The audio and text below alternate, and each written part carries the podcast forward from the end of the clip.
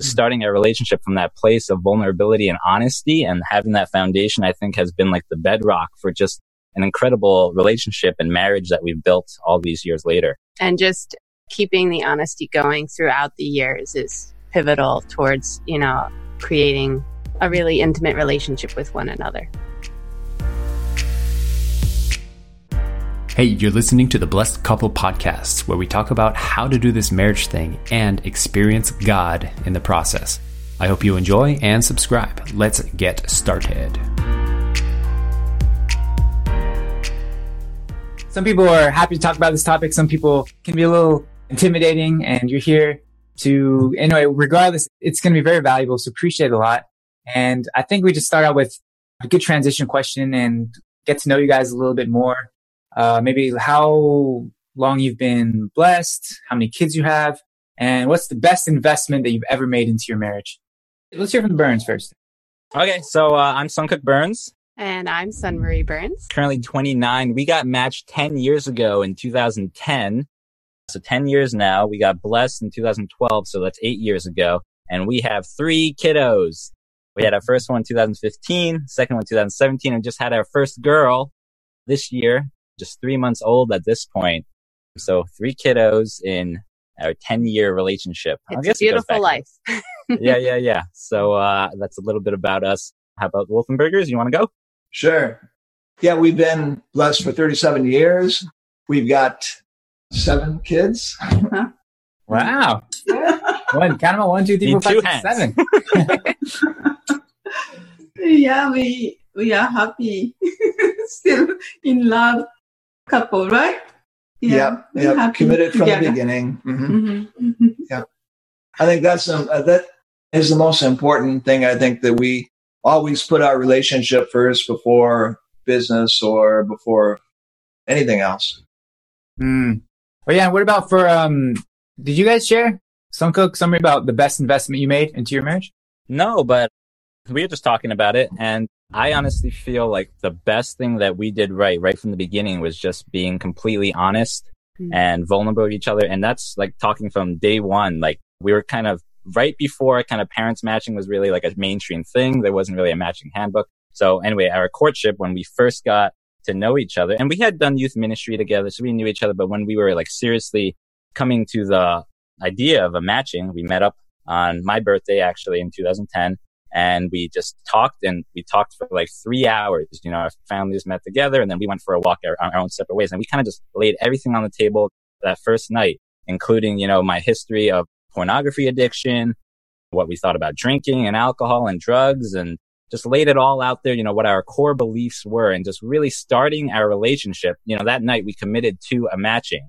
Um, and just starting a relationship from that place of vulnerability and honesty and having that foundation, I think has been like the bedrock for just an incredible relationship and marriage that we've built all these years later. And just keeping the honesty going throughout the years is pivotal towards, you know, creating a really intimate relationship with one another. Wow. So that sounds like that one conversation had a lot of dividends for you guys. That's wow. Yeah, it, it sure did. I know for me, it was kind of the thing that solidified in my head. I want to move forward with this because I knew that, mm. you know, we're all human and there are times in our life where we do things we're not proud of or we, you know, make mistakes. But, uh, to be able to be honest about it and upfront and to fix the things that you're not proud of, um, let me know that I could trust him no matter what we weather in life. You know, he'll be honest with me and we'll get through anything as long as we have that trust. Mm-hmm. All right, thank you. So I'll start out with a question for uh, Uncle David on Mitsue. You've been blessed 37, going on 38 years. This will be year 38. And from all I can tell, you're more in love than ever before. Every year just gets better and better with you two. And so just from your vast years of experience, what do you, you know, what does it take to have really a fulfilling sexual life into the 30 plus year range? And what, what are some of the things that we should prepare? So I think the first thing, like uh, when we are blessed, that we had, no, not we, I didn't know him so very well. So I had, no matter what the difficulty up and down comes, I knew Father wanted us to be happy, right? So happiness and like that's easy because he's a funny person. He's very humorous. So he make me laugh. And so, you know. I also make her cry too. you haven't seen me crying every time. oh, okay. anyway, um, it's changed, right? Our sex mm, life has yeah. really changed. Like when, so when you have seven children in 10 years, I was always pregnant or feeding. I, my mind is okay, just to get over. just get over with. but uh, um, I think that the later year when the children are gone, then I'm much more calm, peaceful, and the mindset, the focus on on the what's going on, it's there. Before it was like I have to do the cleaning, I have to do the cooking, and I have to make the you know menu and shopping list and all the things in my head. So sex was like somewhere somewhere else. Mm-hmm. How about how about you? yeah, yeah. Sex has gone from being more physical to being really uh, a deep experience, and it's really we've really come together a lot more through sex. Yeah, in the beginning, we probably had sex more often, but it was quick, and I may not have been as cognizant of Mitsue's needs then. But then, as we got older, I learned and I uh, I became more aware of her needs and also, you know, just helping out so she's not so tired during the, you know, when she goes to bed, trying to do things, being interested in what she's interested in. That that's mm-hmm. big. So yeah, that is. I think that's been really important, and it's made our sex life just a lot, a lot deeper experience. Mm-hmm. So maybe what are some of the challenges that have come up for you guys over regarding your sex relationship over the past 30 years? So when he said, do you want to make love tonight? I would say, do you really want to make love or you want to have sex? because in my mind, make love is something that you both enjoy, but mm-hmm. sex is just, you know, the physical thing, physical need is done and done. So when I asked him like that, then he realized, okay, that intimacy, real intimacy, you know, spiritual or emotional intimacy is needed to make love.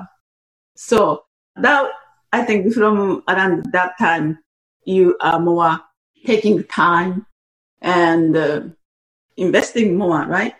Do you think? I think so. Yeah. mm. David, I had a question for you. Well, you both of you, you mentioned that over time your relationship has gone deeper. And it makes me think about, you know, True Father always talked about the absolute sexual relationship is something that is supposed to be a spiritual experience where heaven and earth shake.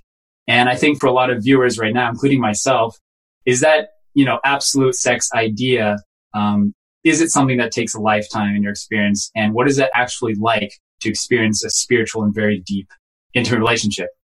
Well, it takes investment.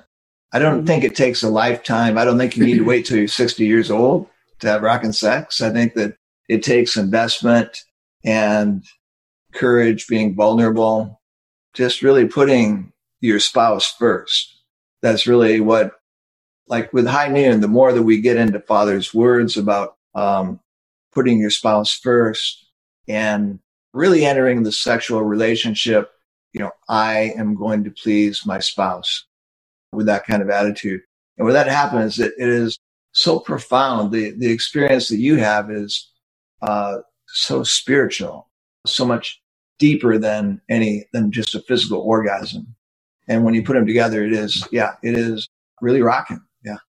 When I studied, I mean, when we studied Father as Father said that the only Messiah can say this, but sexual organ is a holy, like Holy palace. And core of the universe. If you really think about it, and uh, sexual organ is the core of love, life, and lineage and conscience. You really think about. What more important than that?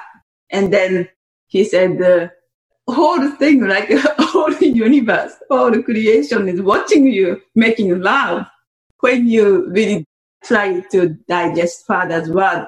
And then he said, you know, the word, word of your room and watching when this couple is going to have a banquet, you know, where God come down. That kind of illustration by true father. Then when you are making love, then it's wow, this world is watching you. And must be ancestors and the spirit world must be watching.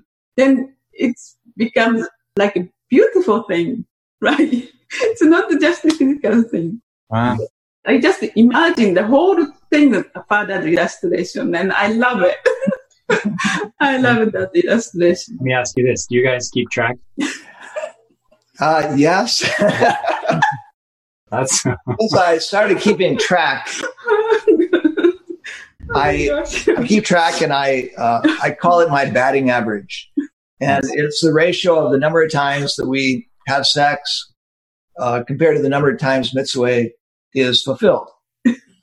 and so I really focus on that. And so if she's like if she's thinking about something else, I'll scold her afterwards and I'll say, This way, you're screwing up my batting average. what are you doing?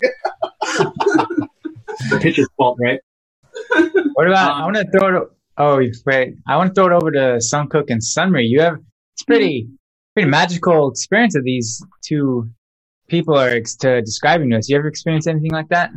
Well, I wanted to hear more about what his batting average was. But, um, only it's only known between Missy and I. That's all In heaven, public information. Uh, okay, okay, it's they're in the left up major to- leagues. It's We'll left leave up them to, alone. up to us. Well, it's left up to us whether that's you being uh, humble and you don't want to embarrass anybody, or that's you being embarrassed and don't want to share. yeah, So- Sunkook and uh, Sunri.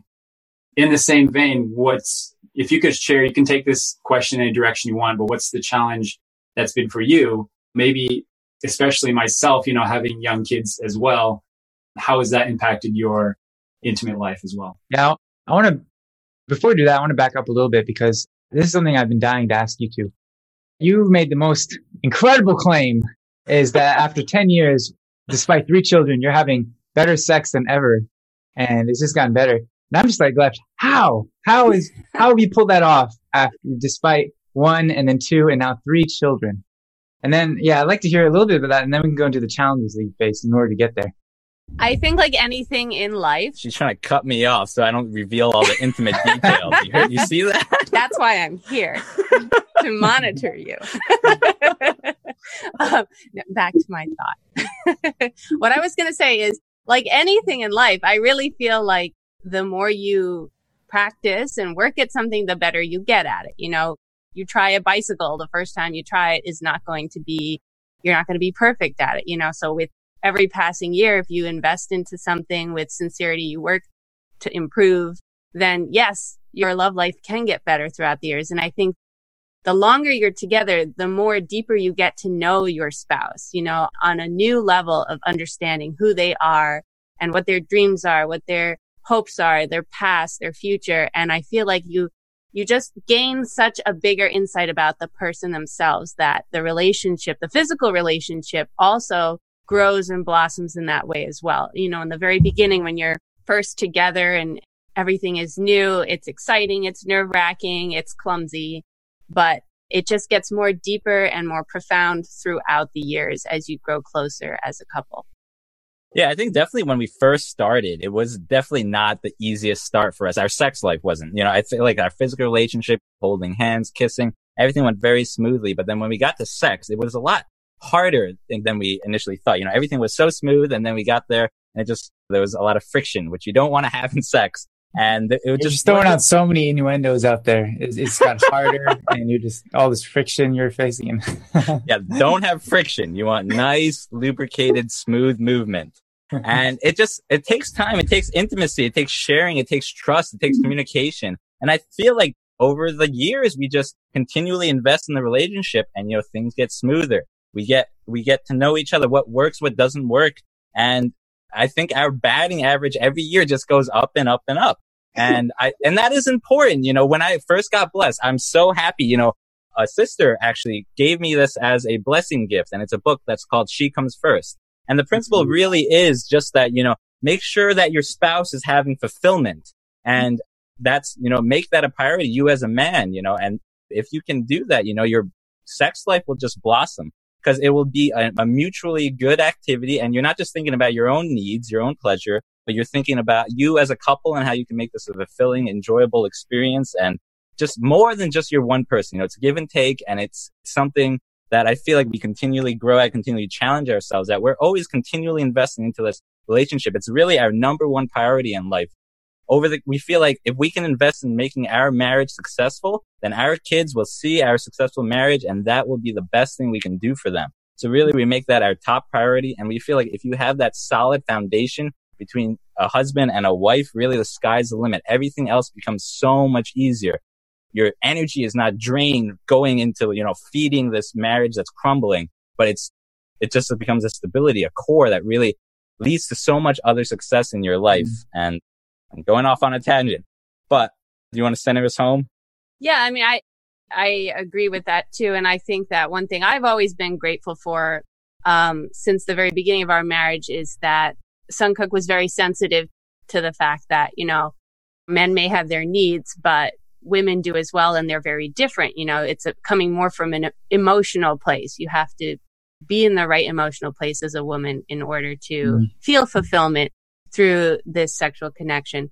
And so hmm. he always was very sensitive to that and said, you know, I'm never going to push you to do it if you're not in the mood, you know, and not going to rush us, you know, for my own sake. I'm going to make sure that something that's mutually fulfilling for the both of us. And I always really appreciated that because I've known many couples where that becomes a tension point, just feeling an imbalance of one partner's desires over another's. And for us, it's always been very balanced in that way. We really double check that we're both, you know, mutually enjoying our experience. And that's not necessarily easy. You know, when we got blessed back in 2012, we waited an entire year before having sex. You know, a lot of people wait 40 days. We waited an entire year. We waited till after I graduated college and then we had a legal marriage ceremony. The legal marriage ceremony was just kind of something symbolic. But the reason we waited is we discussed it and we felt, you know, my dad was adopted actually growing up. And he always told me growing up, sex can be the best thing in the world or the worst thing, or having a baby can be the best thing in the world or the worst thing in the world, depending on how prepared you are. And he kind of brought us up with the knowledge that sex is responsibility. And we came to the, when we communicated and honest communication, we came to the place where we felt like, you know, let's only have sex when we feel prepared to accept the baby into this world. So we wanted to wait till after I graduated college. So the summer I graduated college, we had a legal marriage ceremony, we had a honeymoon and all that. But it came from a place of, you know, really respecting Sunri and Sunri respecting me and us discussing our core beliefs, our core values. And I think that mutual respect really is what allowed the intimacy to really be there and the trust and, you know, all the good things you really need in a, in a good marriage. I think we kind of, we took the hard work, we took the delayed gratification and we really invested into the relationship. Even like before, three or four months before we had our marriage ceremony, we were thinking, you know, what do we think about contraceptives? What do you think about condoms, birth control, all that stuff? And we had that discussion like, okay, you know, three months from now, we're going to have our wedding day. We're going to have our wedding night. What are we doing? Are we okay with hormonal birth control? We discovered this thing called natural family planning. And it's a, uh, you know, it, it's a way to control whether you want to get pregnant or prevent pregnancy. And we found that to be a great path for us. It, it was also great because we took six classes, you know, an hour, one hour a night classes over six weeks with an instructor, you know, came from a Catholic church. But we really discussed fertility in a woman and men are always fertile. Women are fertile sometimes during the month. And that's how you kind of work natural family planning. Um, anyway, so because of that, we had to have, we got all this open dialogue. We got to learn all about fertility, got to learn, talk about sex, talk about sexual organs and just have this open communication, which I think has mm-hmm. been also key to a successful sex life and marriage. Right. So what I got, what I got from that is that having the mindset that if you practice and invest in something, you can get better at it. Right. So treating your intimate relationship as a skill right? Is one thing. And then also the communication and the transparency and openness that you had. Another thing I heard was keeping focusing on the intention of what did you want your intimate relationship to be about? And you guys wanted it to be about both of your experience and especially as a Sunkook as a male, really prioritizing taking care of some, you know, your wife and not it just being about your own fulfillment. Those sound like a few of the really key things that you guys shared. That's yeah, Sunmarie. I really, really loved when you shared about how you shared your passions and your hopes and your dreams. I love that. And I think it's so cool because it shows your spouse that you care. And also you can do, you can be kind of be passionate about the same things and that can create just a whole bunch of stuff to work on together, right? Have you experienced right. that? Oh, for sure. I mean, when we put our heads together and work on a project together, we really feel, you know, we're on this team and we're heading towards the same goal and it's exciting and the challenges that you run into all of a sudden become things that bring you closer because you got to work out a way to figure it out. You're not at odds with one another. You're on the same mm-hmm. team mm-hmm. and you're pursuing the same goal together. And it just strengthens the relationship so much, not just physically speaking, but emotionally for, you know, for both the husband and wife to be on the same team, mm-hmm. you know, mm-hmm. working towards some, some goal, whatever it might be, you know. Right. I think that's been like foundational for us too. When a roadblock comes, a problem comes, so many couples seem to fight over it oh, you did it. That happened because you did this or you did that. I feel like we've really, since the beginning, approached problems, roadblocks in our path as, okay, how can we be work together to overcome this? Here's I, the problem. And we need to put our heads together to resolve it. Right. And just mm-hmm. being on that same team is so key. And it sounds simple, but it's, it's definitely a hard thing to do. Hey, if you're getting something good from this episode, it would mean the world to us if you could share it with someone you love or leave a five star review because the only way this podcast spreads around is through word of mouth. So a share or a review would go a long way and it only takes like 10 seconds to do. Thanks. Back to the show.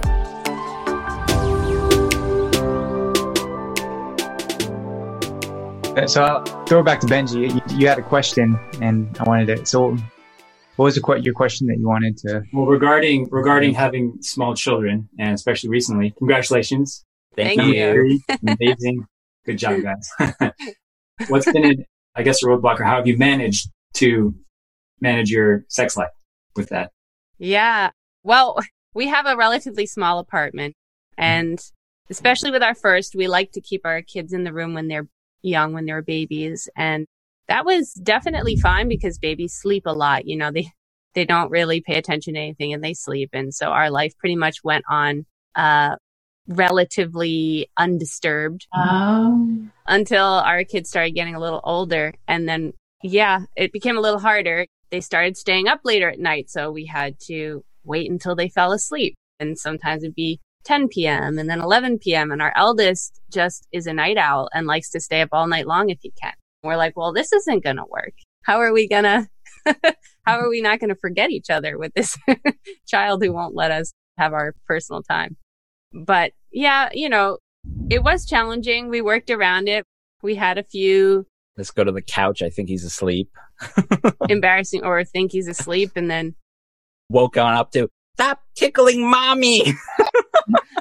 My eldest son goes, no way, really? Trying to sleep here stop wrestling. and then we're like, okay, it's time to move that into his own room. so it's definitely it's definitely been great having the kids into their own room now. Uh, yeah. Oh man, what a blessing, really. They have their own bunk bed in their own room. So eldest up top and the little one down below.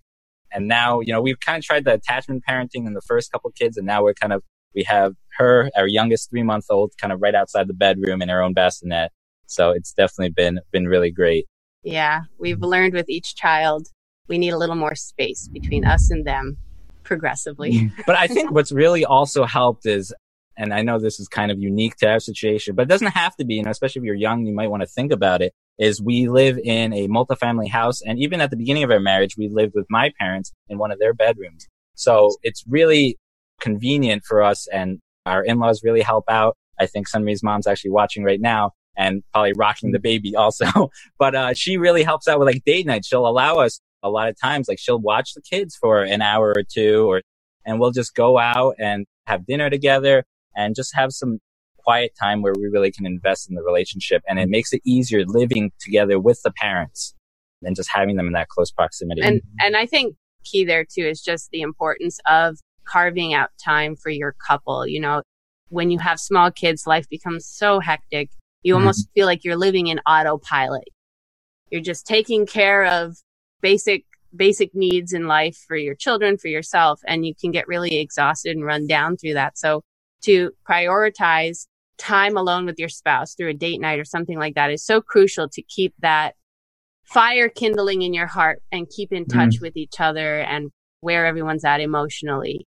If you don't take that time at least once a month or sometimes a lot can go unsaid or things can be, you know, feelings could be hurt and no one would even know about it because you're just running through life too quickly to stop and really work things out. So having dedicated time periodically mm-hmm. scheduled mm-hmm. in like a date night helps so much emotionally yeah. which then also helps with your physical relationship mm-hmm. we, tried, we, tried, something kind of novel last week to kind of again invest into our marriage and somebody's giving the glare we did a seven day sex challenge or we attempted it so we, we, we got through three days and day four we're like oh man we're tired you know yeah and, we both mutually decided we're too tired we're too tired but you know and we, you know, we both discussed that we weren't mad. We were just tired. And we're like, okay, let's let it go. First three days were fun and we tried new things because uh, we were following this script. But, um, anyway, we were talking to a couple and they had suggested this was something they did.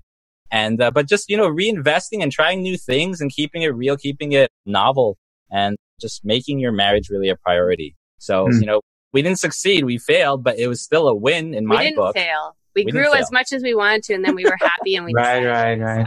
so wait, one one thing I loved what you said was that so it wasn't all you know you did actually have your dips, and there's the times when you know the kids interrupt, and so it wasn't always just up, up, up, up, and it was always smooth, but you rolled with it and you just yeah. took it in good humor. And that sounds like it was a real key thing for your guys' relationship. And then also investing in each other non-sexually as well, taking time to spend with each other sounded really important. Yeah. Mm it sounds like a lot of the tips and things you did and are doing right now can be applied to every couple, essentially, regardless of how young or old their kids are or if they have mm-hmm. kids. I know for us, it's like our kids are kind of becoming at an age where we can't use the kids as an excuse anymore in my relationship with my wife.